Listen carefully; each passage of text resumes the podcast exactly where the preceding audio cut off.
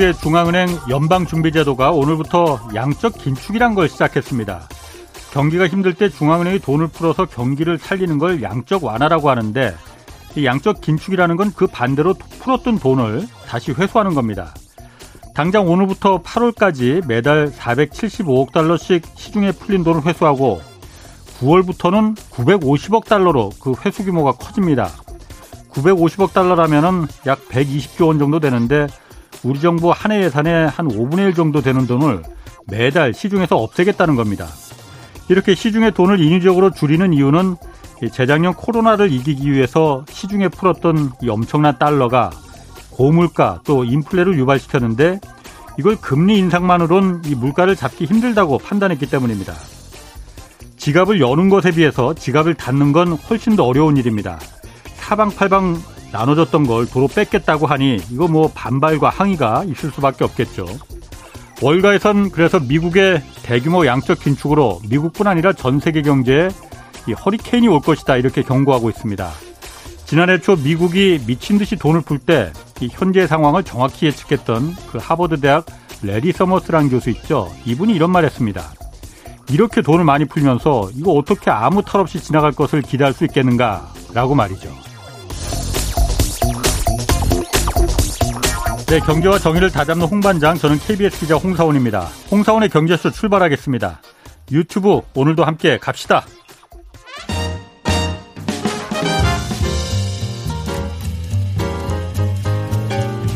한마디도 버릴 게 없는 귀한 정보만 전해드립니다. 대한민국 최고의 경제 전문가와 함께하는 홍사운의 경제쇼. 네, 어제 지방선거로 이제 정치 이벤트는 일단락 됐고 이젠 경제입니다. 뭐 제가 오프닝에서도 언급했듯이 지금 뭐 폭풍우 정도가 아니고 허, 리케인이 올 수도 있다는 뭐 우려도 나오고 있다는데 예. 지금 윤석열 정부의 경제 정책 몇 가지 좀 자세히 들여다보겠습니다. 오랜만에 나오셨습니다. 김기식 더 미래연구소 소장 나오셨습니다. 안녕하세요. 예, 안녕하세요. 네. 아침에 최경영 라디오에만 나오지 말고 오후에도 좀 나와주세요. 네, 알겠습니다. 우리 저홍 기자님 부르면 언제든지 오겠습니다. 약속하셨습니다. 네네네. 네, 네, 네. 자, 윤석열 정부 이제 출범한 지 3주차 됩니다. 경제정책 여러 가지 지금 나오고 있는데 가장 관심 갖고 지금 지켜보는 정책은 김 소장님 어떤 게 있으세요? 아니, 지금 관심 갖고 아. 지켜보는 게 문제가 아니고 아. 그 지금 당선되고 지금 3개월이 됐잖아요. 아, 인수 기간 3주? 지금 어. 3개월이죠. 당선되고는 아, 3개월 아, 됐고 아, 예, 예, 어 이제 그 대통령으로서 취임하고 아. 지금 이제 3주 예. 넘어가고 있는데 예. 뚜렷한 경제 정책의 아. 방향이 보이지가 않아서 방향이 예, 예. 그러니까 손에 잡히는 뭔가 느껴지는 경제 정책이라는 예. 게 별로 느껴지지 않고요. 예. 지금은 이제 대선에 의해서 지방선거까지 그 윤석열 정부와 그 국민의힘이 연이어서 압승을 했기 때문에 예. 그 정치적으로는 되게 성과를 남길지 모르지만 음. 저는 뭐 지선 이전부터 하여 지방선거와 무관하게 음. 앞으로 2년 동안 우리나라 경제와 민생이 굉장히 어려운 국면에 예. 직면하게 될 거고 이제 곧 윤석열 정부는 이 어려운 경제 상황에서 예. 국민들에게 가장 큰 건 먹고 사는 문제잖아요. 그렇죠. 그리고 정치라는 것도 결국은 잘 먹고 잘 살게 하는 문제인데 예. 그 문제에서 뚜렷한 음. 해답을 못 내면서 음. 상당히 어려운 국면에 들어가지 않을까 음. 이런 생각을 하고 있습니다. 뭐 어쨌든 뭐 그 지금 현재 윤석열 정부에 표를 던진 사람이나 안 던진 사람이나 국민들 좀 반반입니다. 그렇지만은 네네. 잘 돼야 합니다. 네네, 그렇죠. 대한민국 여기서 주저앉을 수는 없는 거니까. 그렇죠. 네네. 어쨌든 그래서 윤석열 정부가 민생 경제 안정 대책으로 얼마 전에 이제 발표를 했어요. 네네. 그래서 어, 먼저 부동산 거기서 정책도 있는데 네, 네. 어, 가장 좀 눈에 띄는 게 일단 그 부동산 규제 네, 어, 네. 전임 정부에서 문재인 정부에서 좀 규제 쪽으로 갔었는데 이거 다 음. 이제 완화하겠다는 거 그게 민생 경제 대책 중에 하나였는데 특히 종부세 네, 네, 얘기 나왔어요. 네, 네. 2년 전으로 환원시키겠다는 거잖아요. 부담을. 그러니까 이제 이런 거거든요. 그러니까 부동산 정책이 이제 어. 미시적으로 보면 크게 세 가지가 있는데요. 예. 하나는 이제 소위 이제 세금 정책, 종부세나 재산세와 예. 같은 세금 정책이 음. 있고요. 그 다음에 이제 뭐 그 개발 제한이라든가 음. 아니면 이제 뭐 그 이 토지 거래 그 허가. 허가 지역으로 지정한다든지 예. 투기 과열 지역으로 음. 지정한다든지 해서 이제 규제를 하는 게 네. 하나 있고 그다음에 이제 금리 등과 관련해서 대출 문제와 관련해서 이제 네. 하는 정책 이 세 가지가 가 있는 건데요. 예. 사실은 그 세금 정책과 관련해서는 지금 이제 그 부동산 민심 위반과 관련해서 그걸 이제 주로 들고 나왔는데 예.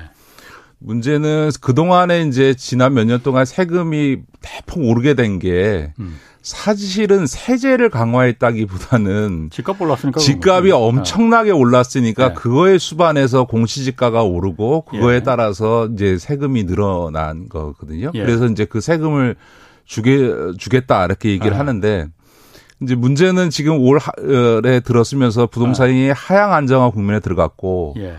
윤석열 정부 들어서면서 규제 완화하고 어쩌고 하면 혹시 집값이 오를까 봐 조금 아. 반등했다가 지금 다시 이제 하향 국면에 들어갔는데 예. 더더군다나 지금 미국과 우리나라 한국은행도 음. 금리 인상을 지금 아예 기정사실화하고 있고 심지어는 빅스텝. 그러니까 예. 우리식으로 하면 우리 쪽 기준에서는 0.5%를 올리는 거고요. 미국에서는 그 이상 0.75%까지도 올릴 수 있다 한 번에 이렇게 예. 가면 이제 부동산이 대세 하락기에 들어가고요. 이 부동산이 대세 하락기에 들어가게 되면 우리 국민들은 부동산 불패라고 생각하시는데 이명박 정부 때 단 2년 만에 음. 어, 강남이라든가 수도권의 집값이 50%가 폭락한 전례가 있습니다. 예, 뭐 2016년 그때 예. 아니요, 리만 터지고 아, 나서 아, 이명박 정부 때 2008년 이후에 예, 예 2008년 예. 이후에 9년부터 2011년 음. 사이에 그런 일이 벌어졌는데요. 예. 그런 일이 다시 재현되지 않는 보장이 없다. 근데 예. 이제 이렇게 부동산이 대세 하락으로 빠지기 시작하고 음. 더구나 폭락 사태가 되면 사실은 집값이 내려가니까 당연히 부동산 세금은 자연스럽게 내려갈 수밖에 없는 거거든요. 예. 예. 그러니까 이게 지금 무슨 문제냐 하면 음. 부동산 시장에 지금 상황하고 엇박자가 나는 정책을 취하고 있는 거예요. 예. 그럼 왜 그렇게 되냐면 어. 이 윤석열 정부와 국힘이라는 게 부동산이 대세 상승하던 문재인 정부의 집값 폭등을 못 막는다고 문재인 정부를 계속 비판하고 공격하면서 세금 줄여야 된다, 규제 완화해야 된다라고 하는 식으로 계속 몇 년 동안 공격을 하면서 정치적 이득을 봐가지고 결국 당선하고 지선도 이겼잖아요. 예. 그런데 정치적으로는 그럴지 모르지만 경제 환경은 작년 하반기를 기준으로 음. 완전히 바뀌어서 예. 이제는 부동산의 상승을 걱정하는 게 아니라 부동산의 폭락을 걱정해야 되는 상황. 예. 그거에 따라서 부동산 예. 대출로 인한 가계부채의 폭발 이런 걸 걱정해야 되는 시, 상황이 근본적으로 바뀌었는데 그 예. 근본적으로 바뀐 상황에 맞게 정책을 바꾸지를 못하고 예. 지금까지 왔던 기조를 그대로 유지하고 있다 이렇게 봐야 되는 거죠. 아니 그러면은 부동산이라는 게 사실 지금 작년 재작년까지 너무나 미친 듯이 올랐으니까 네네네. 네, 네, 네. 내려가는 거는 뭐 맞다고 보여지 그 긍정적이라 바람직하다고 보여지지만은 그게 음. 또 속도가 너무 급하게 경착륙이 되면은 자, 그것도 문제가 되는 거예요. 예, 그러니까 우리 청취자들께 이 말씀 잠깐만요. 제가 이 말만 마저 끝낼게요. 음. 그러다 보니까는 너무 급하게 폭 나가는 걸 방 좀 어느 정도 좀 그 뭐라고 할까요? 좀 막아주는 그런 네네. 역할에서 이런 대책이 좀 필요할 수도 있다 이렇게 볼 수 있는 아니, 그러니까 부동산 폭락을 아. 막는데 무슨 세금 깎아주는 거가 무슨 그 아.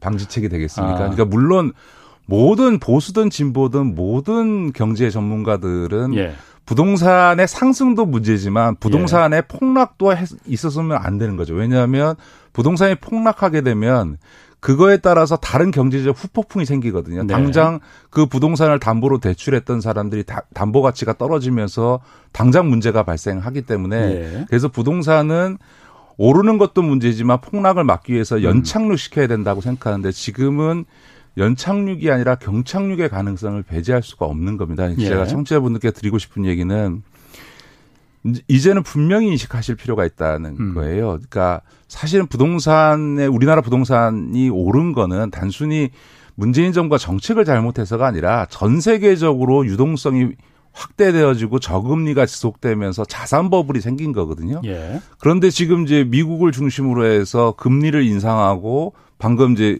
오프닝 멘트에서 말씀하셨던 것처럼 양적 축소를 해 들어가기 시작하면 자산 버블은 당연히 꺼지게 되어 예. 있는 거고요.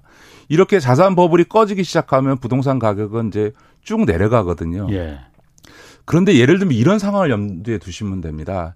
지금 LTV라는 게 부동산 가격 대비 대출 받을 수 있는 게 집값의 70%까지 대, 대출을 받을 수 있었거든요. 근데 그걸 이번에 비율. 담보 대출을 예. 80%까지 늘린다고 하는데 이것도 예. 안 맞는 이유가 뭐냐면 예를 들어서 부동산 70%를 집을 그 대출 아. 받아서 산 사람이 있다고 쳐보세요. 예. 근데 그러면 예를 들면 집값이 20%만 내려가게 되면 음. 자 은행들은 자기가 잡은 담보 한 부동산 있으니까. 가격이 자기가 대출해 준 돈보다 가치가 내려갈 것 같으면 경매로. 회수를 당연히 하게 그렇죠. 되거든요. 예. 그렇게 되면 자 대출 받은 거 내놔 그러면 여윳돈이 있어서 갚을 능력이 없는 사람이면 당연히 갚을 능력 갚을 능력이 없으니까 빚을 내는 사람이니까 예. 그러면 집값을 손해 보고 팔아야 되는 거예요. 예. 아니면 대출 이자를 갚지 못해서 신용 불량자가 되고 이제, 이제 디폴트 이제 소위 예. 파산자가 되는 거거든요. 예.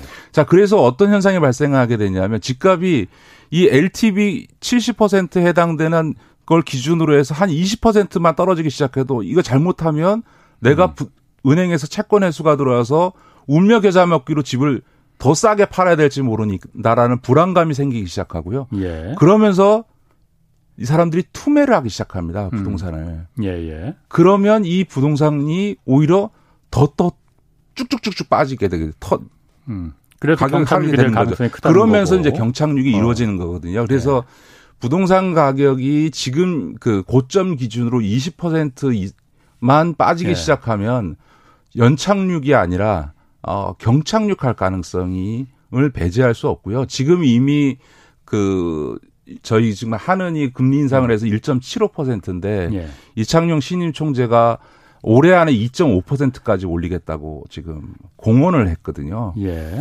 기준금리가 2.5% 된다는 거는 시중금리는 5% 이상 된다는 거고요. 지금 이미 주택담보대출 금리가 7%까지 올라가고 있거든요. 예. 그렇게 되면 이 그 영끌에서 집을 예. 샀던 사람들은 이 소위 예. 고금리로 인한 원리금 상환 부담을 견디기가 어려워지게 됩니다. 그러면 예.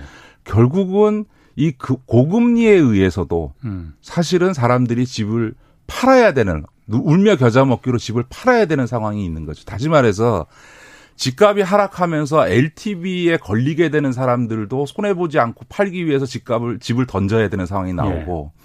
금리가 올라가면서 주담대 대출했던 사람들이 원리금 상환 부담을 못 견디고 예. 집을 팔, 팔아야 되는 상황이 몰리게 되면 이 두 요인에 의해서 어.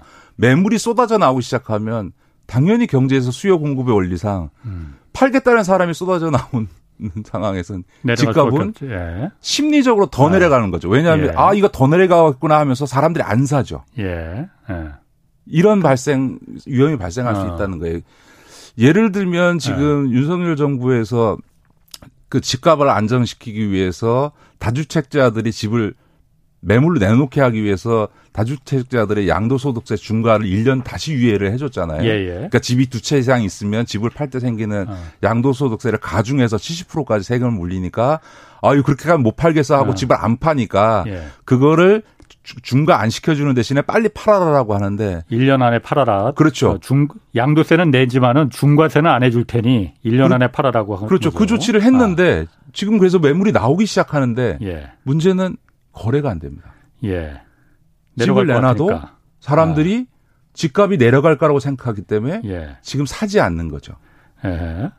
그러니까 아까 제가 말씀드렸던 것처럼 예. 집값이 많이 오를 때 상황과 예. 지금처럼 집값이 이제 대세 하락기에 들어간 상황은 예. 부동산 정책을 정하는 데 있어서 근본적인 환경이 변화하고 있는데도 불구하고 예. 이 윤석열 정부는 과거 문재인 정부에서 집값이 올라갈 때의 주택 음. 부동산 시장의 조건, 음. 환경에 맞는 그 당시의 정책을 들고 나와서 지금 음. 하니까 부동산 시장의 상황하고 엇나가는 지금 음. 정책들을 취하기 시작한 거죠. 그러니까 기본적인 전제가 잘못됐다. 그러니까 그렇죠. 과거 그 작년 이제 그 까지만 해도 네네. 부동산이 계속 올라가는 시기였으니까 백약이 무효인 뭐 26번 어. 대책을 발표했는데도 어. 계속 네. 3, 4년을 계속 집값이 올랐잖아요. 아, 그러니까 그때면은 몰라도 지금은 내려가는 상황이라서 내려가는 상황에서 맞는 대책을 내놔야 된다 이거죠. 그렇죠. 그럼 내려가는 상황에서 대책이라는 게 있을 게 있습니까? 내려가면 자연적으로 그냥 놔두면 되는 거 아니에요, 그러면은?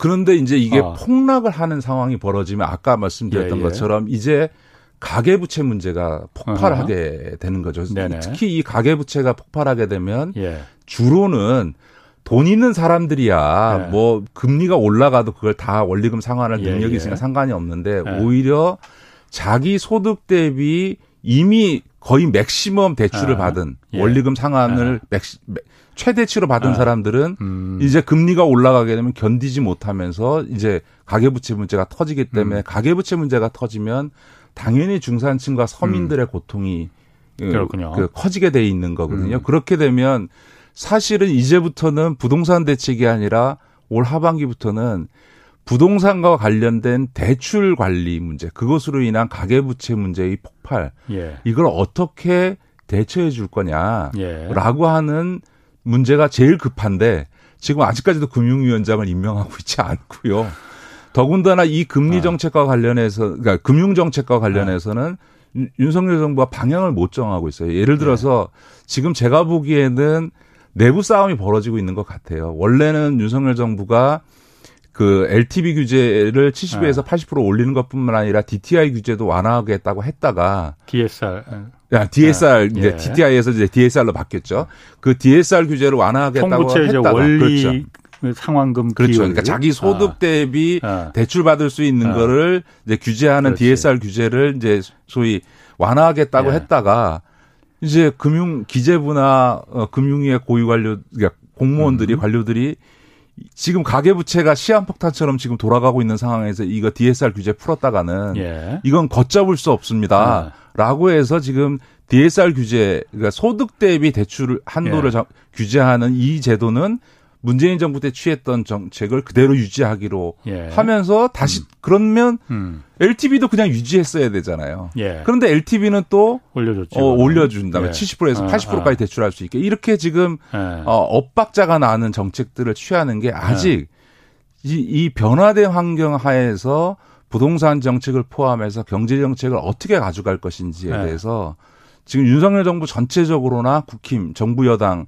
음. 포함한 이 집권 세력 안에서 방향이 제대로 서 있지 못하다 이런 느낌을 제가 받고 있는 거죠. 자 그럼 김 소장님 그 얘기 들어보면은 지금 대세 하락기는 이거는 어떤 방법을 써도 막지를 못한다. 그렇습니다. 그래서 이게 폭락했을 때 그 우리나라 가계부채가 뭐 워낙 지금 누누이 말했지만은 이게 시한폭탄이니 이게 네네. 터지지 않게끔 이걸 관리하는 대책을 해야 된다는 거잖아요. 그렇죠. 그거는 가장 간단한 방법은 제가 생각해도 얼음 집값 내려가지 않게 하면 되겠네. 네. 라는 생각이잖아요. 물론 당연히 작년, 재작년 그렇게 집값, 집이 올라갈 때 무주택자들 분노했습니다. 정부 도대체 뭐 하고 있는 거냐. 라는 분노를 했습니다. 그래서 지금 집값이 그만큼 떨어져야 된다는 얘기 음. 많이들 하십니다. 네. 그렇지만 지금 김 소장님 말씀대로 어쨌든 집값이 연착륙이라는 건 없으니까 음. 경착륙에서 폭락을 해버리면은 가계부채 영끌이다 뭐 이분들이 어찌 보면 은행을 무너뜨릴 수도 있는 상황이 올 수도 있으니 이거를 음. 막는 대책을 준비해야 된다는 오히려 거잖아요. 거꾸로인 거죠. 아. 지금은 사실은 부동산의 대세 하락은 정책으로 막는 거는 불가능하고요. 다만 경착륙을 그 최소화시킬 수 예. 있도록 예. 막을 수 있도록 해야 되는데 이럴 경우에는 예. 거꾸로의 상황입니다. 음. 오를 때는 공급을 많이 해서 수요 공급 곡선을 맞춰야 되잖아요. 예, 그런데 예, 예. 그래서 문재인 대통령도 퇴임하시면서 예. 공급을 더 조기에 예. 어, 했었어야 되는데 공급 부분을 소홀히 예. 했던 거는 뼈 아프다라는 얘기를 한 건데 지금은 이 대세 하락기에 경착륙을 막으려면 오히려 공급을 조절해야 되는 측면도 있고요. 또 하나는 줄여야 된다 이거죠, 그러니까. 그렇죠. 그러니까 적절하게 가야 되죠. 아. 이미 어 시장에서는 예. 그 민간 시행사도 요즘 아파트는 다 건설회사가 짓는 게 아니라 시행사가 프로젝트로 개발하고 시공사 예. 건설회사는 시공만 하는 건데요. 이미 대형 시행사들은 신규 민간 택지 사업을 중단했습니다. 새로운 사업을 시작하지 않습니다. 돈이 안 되니까 이제는 돈이 안 될 뿐만 아니라 대세 하락기에 들어갔기 예. 때문에 지금 이 원자재 가격이 폭등하고 있는 이 상황에서 예. 아파트 지어봐야 예. 이익 안 되고 오히려 손해 나고 2008년도 예. 리만 브라더 사태 나고 나서 우리나라의 대규모 건설업의 구조조정과 저축은행의 부실화에 따라서 26조에 가까운 그 공적 자금을 투입했는데 그게 다 소위 아파트와 관련된 프로젝트 파이낸싱이 다 무너지면서 생겨난 일이거든요. 예. 그런 어. 위기가 음. 다가오고 있다. 시, 음. 그래서 실제로 11월 위기설이 있습니다. 올 하반기 연말쯤 가면 이 부동산과 관련해서 부동산 프로젝트 파이낸싱 했던 부분들에서 이제 이거 디폴트가 발생하는 음. 이제 파산하고 사업이 예. 중단되면서 그것이 어떤 위기로 지나 전화하는 이런 상황이 올 수도 있다라고 음. 하는 경고 사인들이 이미 나오고 있고 시장에서는 그거에 따른 준비들을 이미 하고 있, 다는 거예요. 근데 그거를 더 앞서가서 대책을 마련해야 될 윤석열 정부가 그걸 못 하고 있다라고 하는 게 지금 문제고요. 음. 또 하나 아까 이제 배드 그 가계부채 문제라든가 주택담보대출 이 문제와 관련해서는 인수위에서 그래서 가계부채 문제와 관련해서 배드뱅크 같은 것들이 검토가 됐어요. 예, 그러니까 예를 그렇죠. 들어서 예. 과거 이제에도 그런 일도 있거든요. 음. 가계부채 문제가 심각해지면 이 소위 어, 부실 채권들을 정부가 매입해서 그거를 이제 아예 소각해 버리는 방식으로 예. 소위 가계부채를 정부가 일정한 재정 지출을 음. 통해서 이게 조절을 해주는 방식인데 그 예. 그 중에 한 방법이 이제 음. 배드뱅크를 만들어서 소위 이제 이 부실화된 대출 부부 채권을 예. 정부가 예. 인수해 주는 방식으로 이제 문제를 좀. 예. 근데 이걸 검토하다가 그냥 흐지부지 없어졌어요. 뭐막 예. 검토한다 그러더니 안 한다도 아니고 한다도 아니고 그냥 대통령 그 인수위 국정과제에서 그냥 음. 빠져버렸습니다. 예. 음. 이런 문제도 있고요. 그 다음에 지금 이제 주택담보대출과 관련해서도 대개는 요즘은 고정금리를 많이 어, 하기는 합니다만. 뭐 그건 최근의 일이고. 그렇죠. 아. 근데 이제 이 그러면 이 주택담보대출 문제가 앞으로 부동산 대세 하락기에 문제가 된다고 생각하면 예. 이 부동산 대출을 받은 사람들의 대출 구조라든가 대환 예. 대출이라든가 이런 방식을 통해서 이게 예. 소위 폭발하지 않도록 관리하는 정책적 수단을 써야 되거든요. 예. 지금은. 예. 근데 이런 것도 지금 예고되고 있는데도 불구하고 윤석열 정부가 특별히 내놓고 있는 게 지금 없는 거죠. 음.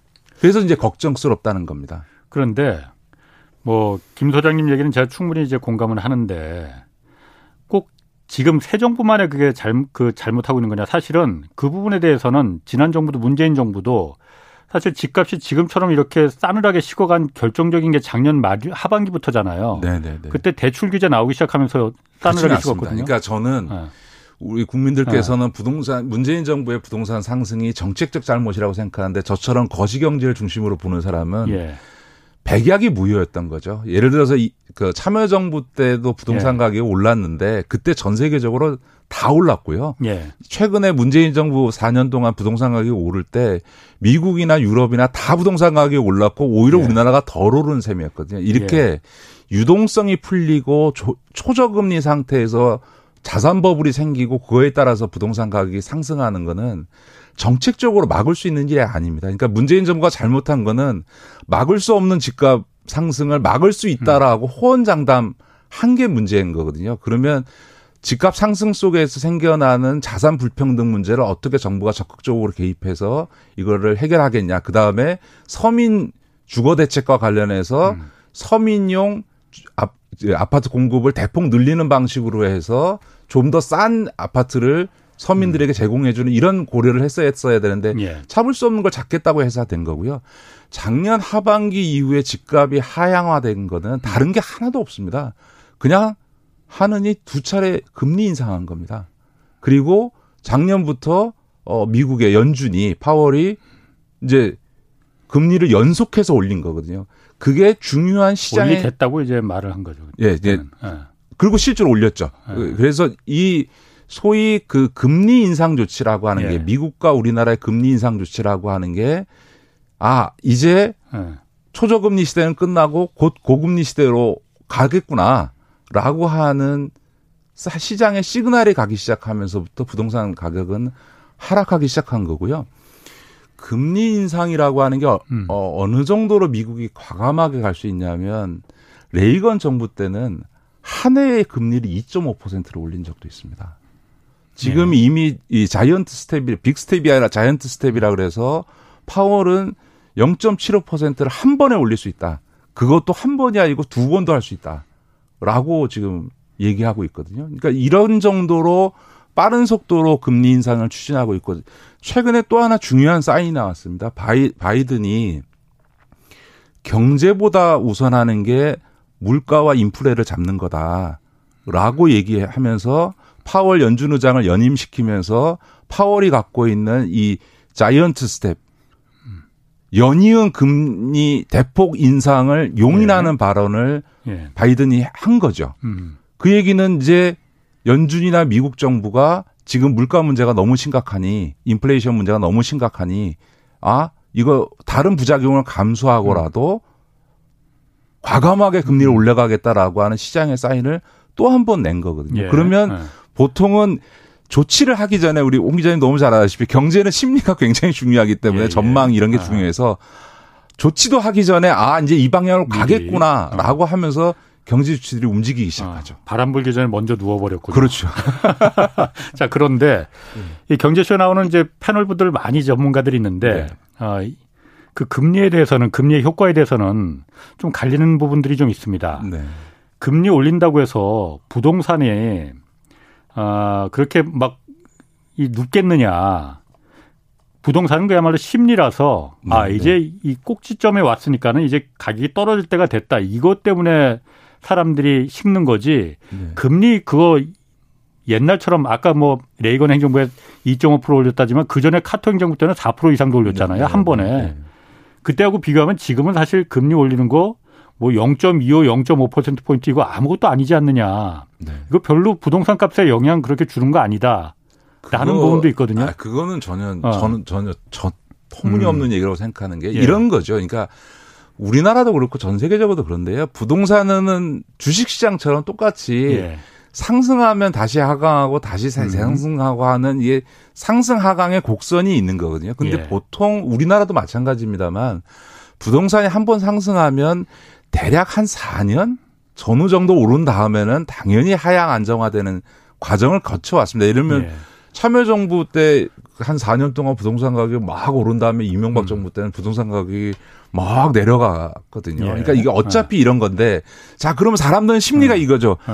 아 아직은 계속 올라갈 것 같으면 사는 거고 예. 그게 아니고 야 이거 대세 하락기에 들어가는 거 아니야 라고 하기 시작하면 이제 예.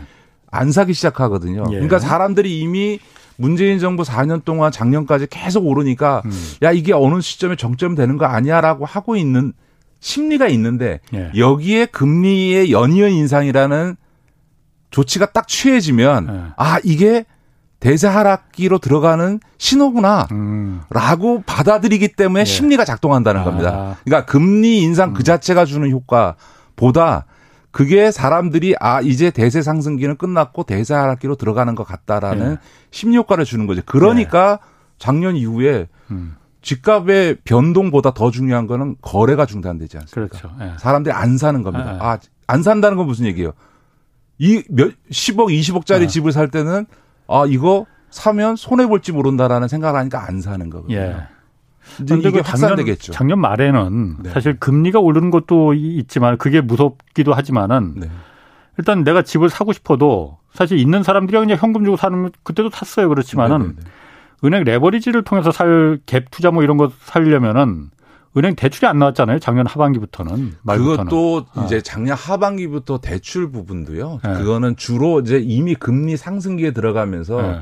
은행들이 아는 거죠. 네. 어, 그거는 이제 아까 말씀드렸던 것처럼 리만 브라더스 사태 터지고 부동산 가격이 하락하기 시작하니까 저축은행부터 시작해서 소위 은행권들이 엄청난 그 부실이 생기면서 손실을 봤잖아요. 예. 그러니까 은행들은 아 이게 고, 이제는 그러니까 일시적인 게 아니라 금리가 지속적으로 상승되면 당연히 이거는 음. 어, 주택담보대출을 포함한 가계부채 문제가 터질 거라고 보기 시작하고 그러니까 대출 규제를 스스로 강화할 음.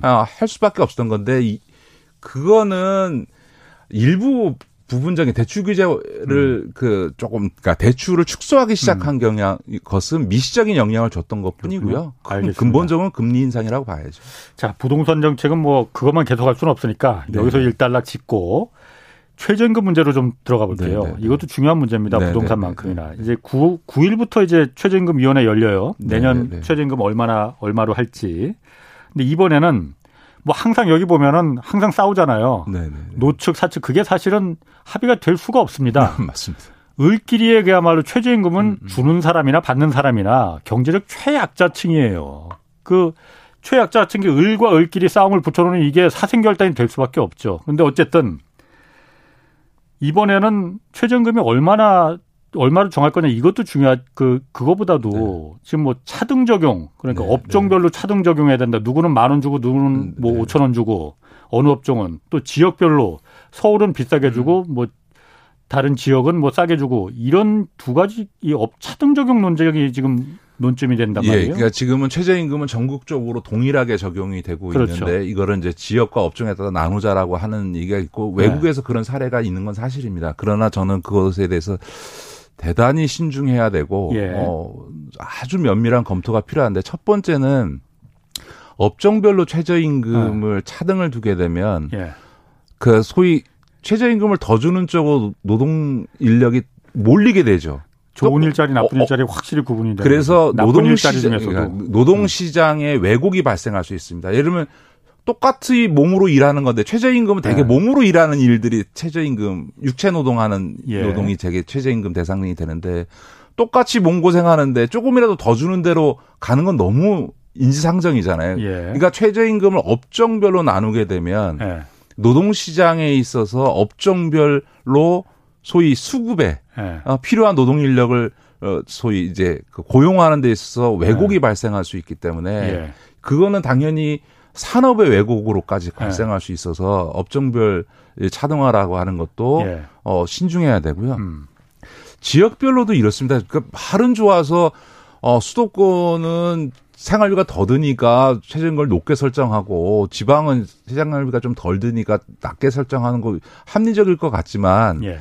실제로는 그걸 어느 단위별로 할 거냐 이게. 예를 들어서 광역별로 한다 치자고 하면 같은 충남이어도 천안에 사는 사람들과 예. 저 서산 태안 같은 농업촌 지역에 사는 사람들의 생활비는 사실은 엄청난 차이가 나거든요. 예. 무슨 얘기냐 하면 우리는 아 이게 수도권과 비수도권의 차이만 생각하시는데 사실 그보다 더 큰 차이는 도농 간의 차이입니다. 예. 예. 같은 광역 안에서도 예. 를 들어서 대구 수성구는 거의 뭐 어, 강남이나 서울 집값에 비슷하거든요. 그러니까 어, 생활비의 차이가 나는 거는 주로는 음. 이 소위 그 전월세 등 주거 비용의 차이에서 오는 거거든요. 왜냐하면 예. 물가라는 게 나머지 공산품이나 수산품 다 똑같은 거니까 예. 결국은 도시 지역이나 수도권에 살면은 생활비가 더 드는 이유는 예.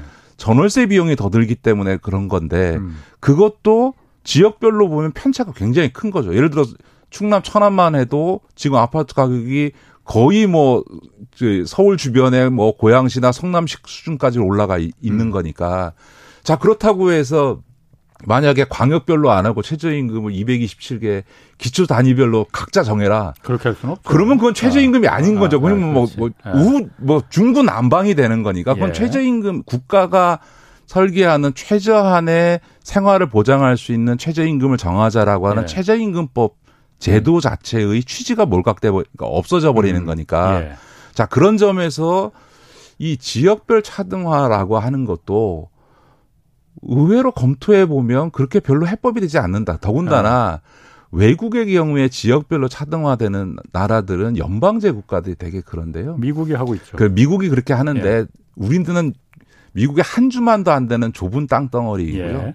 무엇보다 다른 거는 뭐냐면 연방제에서는 그 연방 단위별로 세입 세출이 자율적입니다. 다시 말해서 세금을 예. 자기가 자기 마음대로 음. 하면서 조절할 수 있, 있는 거거든요. 근데 예. 우리는 그렇지 않거든요. 네. 조세 법률주의에 의해서 모든 세금은 다 국가가 정하게 돼 있고 예. 지방세라고 하는 것도 국가가 정합니다만 국회에서 예. 정합니다만 그 기껏 해봐야 취득세, 등록세 같은 재산세인 거지 소득세나 예. 이런 건 다 국가가 똑같지 않습니까? 예. 그러니까 다시 말해서 미국처럼 연방 부문별로 예. 자기 나, 그 연방 주에 따라서 자기가 정책을 달리 가져갈 수 있는 여지가 있는 데들은 네. 그렇게 할 수 있을지 몰라도 예를 음. 들어서 최저임금만 달리하는 게 아니라 미국의 델라웨이주 같은 데는 법인세가 빵입니다. 0입니다. 음. 예. 왜냐하면 거기는 조그만 주인데다가 그렇게 안 하면 기업이 올 이유가 하나도 없는 주예요. 음. 그러니까 예. 법인세를 영원 세, 세금을 예. 안 걷는 걸로 해서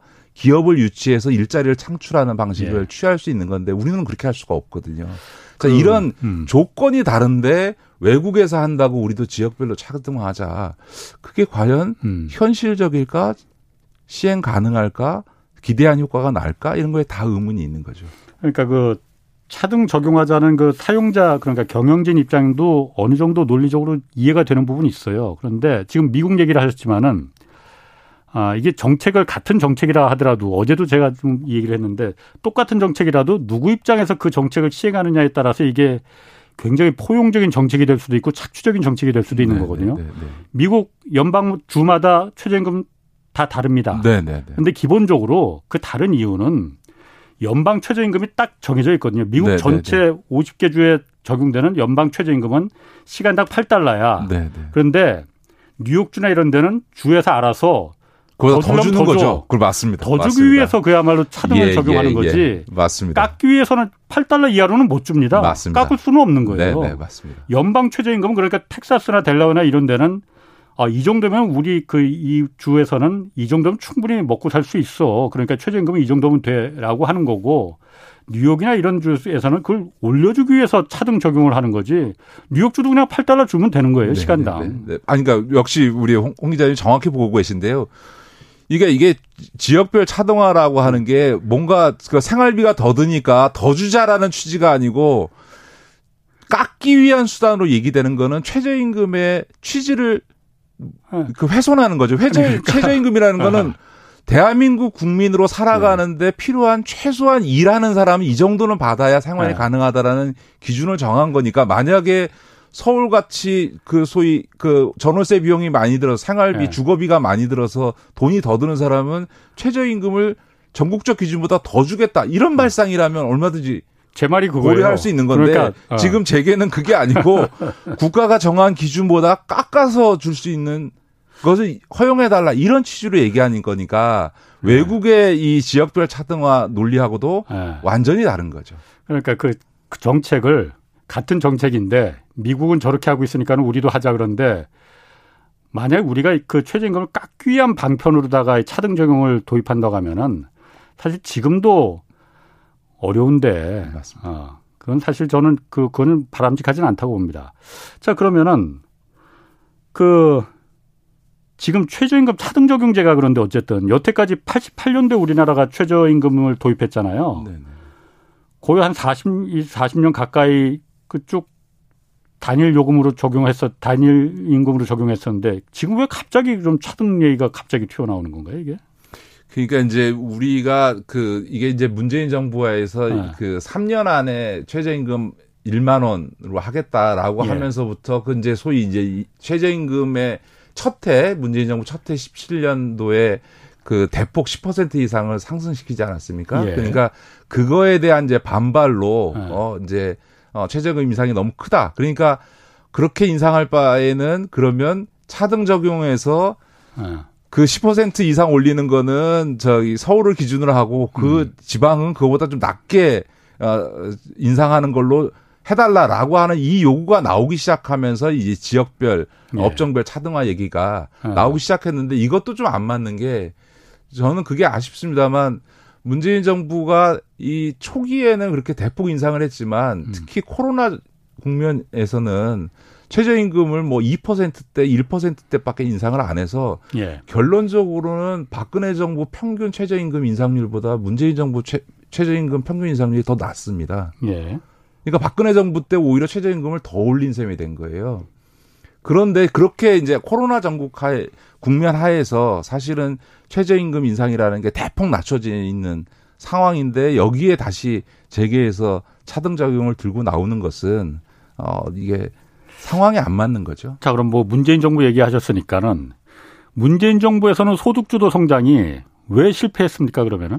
실패한 이유는 뭐라고 보세요? 아니 소득주도 성장론 자체는 논리적으로도 현실적으로 저는 타당한 이야기라고 생각합니다. 맞습니다. 왜냐하면 낙수 효과라는 건 이제 없으니까 그렇죠. 건 맞으니까. 예, 예. 그리고 아. 이제 우리가 어 저소득층의 소득을 증가시켜줘서 그래서 경제를 활성화시키겠다. 그렇죠. 그건 맞는 얘기입니다. 그러니까 경제가 일정 아. 단계 가면 우리나라가 이제 그 수출이 차지하는 비중이 아. 너무 크니까 내수에 기반하는 어떤 중소기업이나 이런 데들이 제대로 가기 위해서는 네. 소비가 국내 소비가 증가해야 되고 그 소비 증가를 통해서 소위 이제 내수 기반 경제를 키워야 되고 소비를 늘리려면 당연히 가처분 소득이 늘어나야 되는 거죠. 예. 그래서 가처분 소득을 늘려서 소비를 늘리고 예. 그걸 통해서 내수 기반한 이런 예. 중소기업이나 자영업자를 더 발전시키겠다, 음. 성장시키겠다라는 전략은 너무나 당연하고 예. 당연히 취해야 될 정책인데 문제는 그 소득주도 성장을 너무 최저임금 문제로 단순화시켰다는 것도 예. 문제고요. 또 예. 하나는 최저임금 문제를 고려하는 데서 저도 그 당시에 그런 지적을 계속 내부에서 했습니다만 예.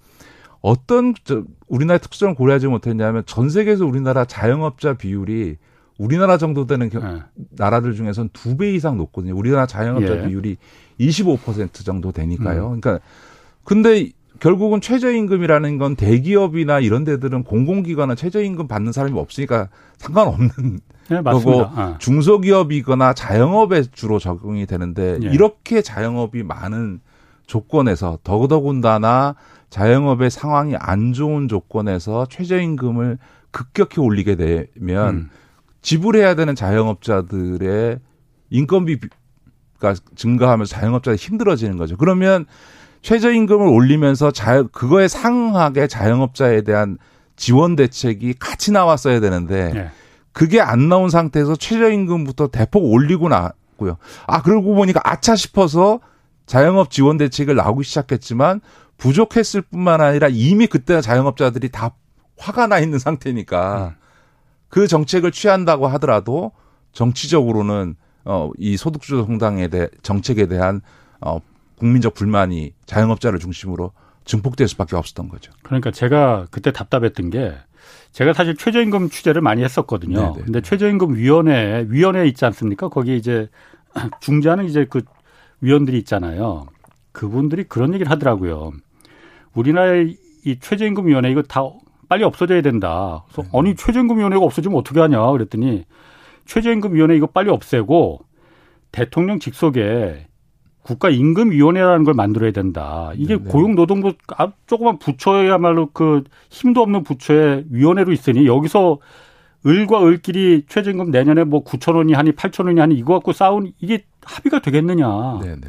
우리나라에서 임금만큼 사람들의 생활을 갖다가 직접적인 관여하는 게 어딨다고 더군다나 저소득 생활자들의 임금을 국가가 왜 이걸 뒷짐지고 있느냐. 네. 제가 왜 이 얘기를 하냐면은 소득주도 성장으로 해서 최저임금 올려주는 거 만 원으로 올려주는 거 좋다 이거예요. 줄 수 있는 여력을 음. 그럼 같이 만들어 줬어야죠. 네, 네, 네. 최저임금을 줄 수 있는 사장님들도 역시 약자입니다. 네, 네. 편의점 사장님들, 치킨집 사장님들도 음. 마찬가지지만은 삼성전자, 현대자동차의 2차, 3 차, 4차 밴더들도 밴, 마찬가지 협력업체 사장님들 음. 그분들이 정말 최저임금을 주는 분들이거든요. 네네. 네, 네. 삼성전자에서 현대자동차 직원 중에서 최저임금 받는 사람 한 명도 없습니다. 그렇죠. 네. 이 중소기업 협력업체 사장님들이 줄 수 있는 여력을 저는 그때 같이 국가가 나설 줄 알았어요. 예, 굉장히 안 나서더라고요. 그, 아니, 이제 부족했던 안 나선 건 아닌데 이게 말씀하셨던 것처럼 아니 안 나섰습니다. 그러니까. 그러니까 아니 나서지 안 나선 건 왜냐하면 최저임금 말씀하셨던 것처럼 대상이 되는 거는 대개 다 중소기업이거나 자영업자 음. 부분이니까 이분들의 지불 능력이 없으면 최저임금 을 예. 올리면 이분들이 어려워지잖아요.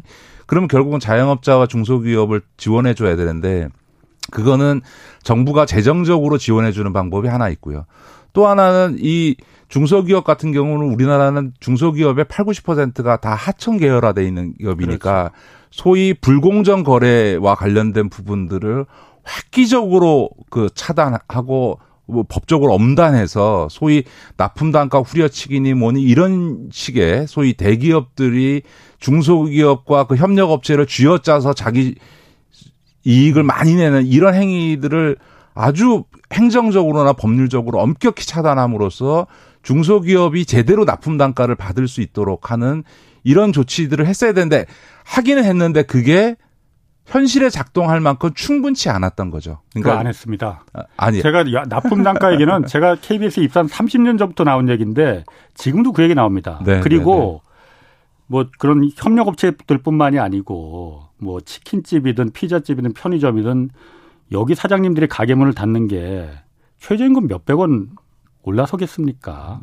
그거보다 정말 자영업자들의 목을 죄는 거는 말도 안 되는 임대료, 네. 계약을 맺은 프랜차이즈에서 일방적인 그 이 계약 관계 네. 그런 부분들을 국가 그런 부분들은 이분들이 해결할 수 있는 부분이 아니에요.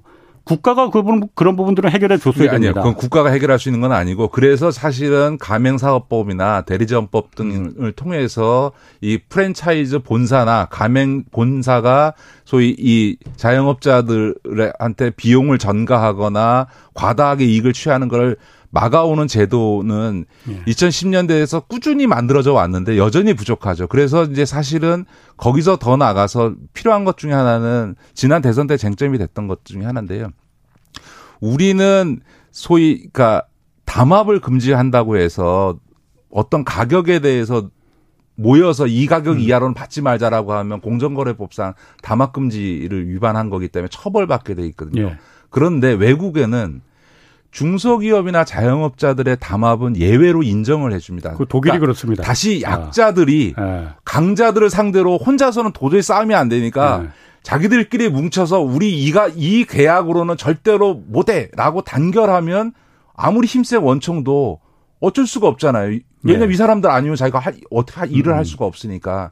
그래서 이 사회적 약자들의 소위 담합에 대해서는 법적으로 불법이 아니고 인정해주는 예외 조항을 둠으로써 약자들끼리 단결해서 강자인 이 원청에 싸울 수 있는 혹은 프랜차이즈 본사에 싸울 수 있는 힘을 줘야 되는 거거든요. 그게 국가가 할 일입니다. 그렇죠. 그러니까 그런 입법을 아. 사실은 여러 차례 제안이 됐는데 그게 입법화되지 못한 거죠. 다만 제 말씀은 충분치 않았으나 지난 10년 동안 그런 불공정 거래를 차단하는 것, 음. 원청의 횡포를 차단하기 위한 수많은 제도적 노력을 해온 건 사실이지만 여전히 지금 우리 홍 음. 기자까지 지적했던 것처럼 근본적인 건 안 바뀌었다. 자, 그럴 때 국가가 너무 나서면 국가가 시장 경제에 너무 개입하지 않, 하는 거 아니냐라고 하는 비판이 나올 수 있거든요. 그럴 때 가장 좋은 방법은 뭐냐면 경제 주체들이 스스로 연대해서 강자에 대항할 수 있는 법적 제도적 장치를 마련해 주면 됩니다. 그런 방식으로 그래서 그 중에 하나가 중요한 거는 예를 들어 우리나라 중소기업 연합회다. 어느 프랜차이즈 연합회는 어떤 조건에 자기들끼리 딱 동맹을 맺어서 이런 조건 이하는 못 해.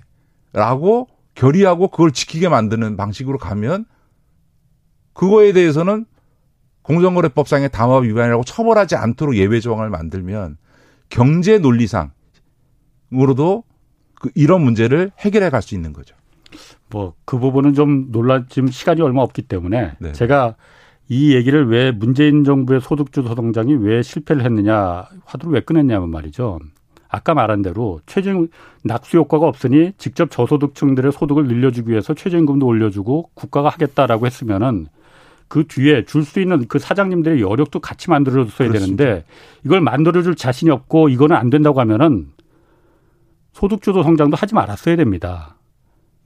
하지 말았어야죠. 아, 줄 여력이 없는데 무조건 많이 올려주라고 법으로 정해버리면은 아니요, 그거는 그 사장님들은 죽으라는 얘기잖아요. 그건 제가 처음에 말씀드렸던 것처럼 좀 그건 약간 네. 우리가 극단화되는 게요. 제가 말씀드렸던 건 소득주도 성장을 이 최저임금 인상이 소득주도 성장의 전부 전체가 아니거든요. 전부가 아닙니다. 왜냐하면 네.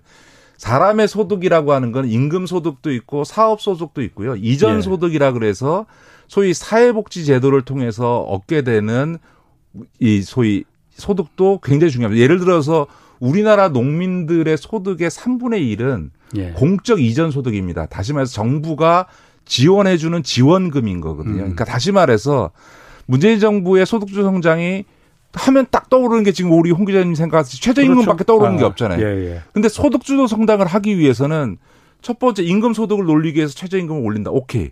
그러면 지불해야 되는 중소기업과 자영업자들의 사업 소득을 늘려주는 정책이 음. 같이 갔어야 되고 예, 예. 이것만으로도 안 되면 왜냐하면 국가가 무슨 땅 파면 돈이 나오는 게 아니니까 중소기업이나 자영업자한테 얼마나 더 해주겠어요. 예. 그러면 또 하나 방법이 뭐냐면 국가가 사회복지제도를 통해서 소위 공적 음. 이전 소득을 통해서 처분할 수 있는 소비할 수 있는 소득을 늘려주면 되거든요. 그러니까 예. 이세 가지 소, 사업 소득과 임금 소득과 공적 이전 소득 음. 이세 가지 모두를 다 함께 종합적으로 해서 국민의 소득을 올리는 이런 종합적 접근을 했어야 되는데 너무 최저임금 인상이라고 하는 하나의 정책에만 음.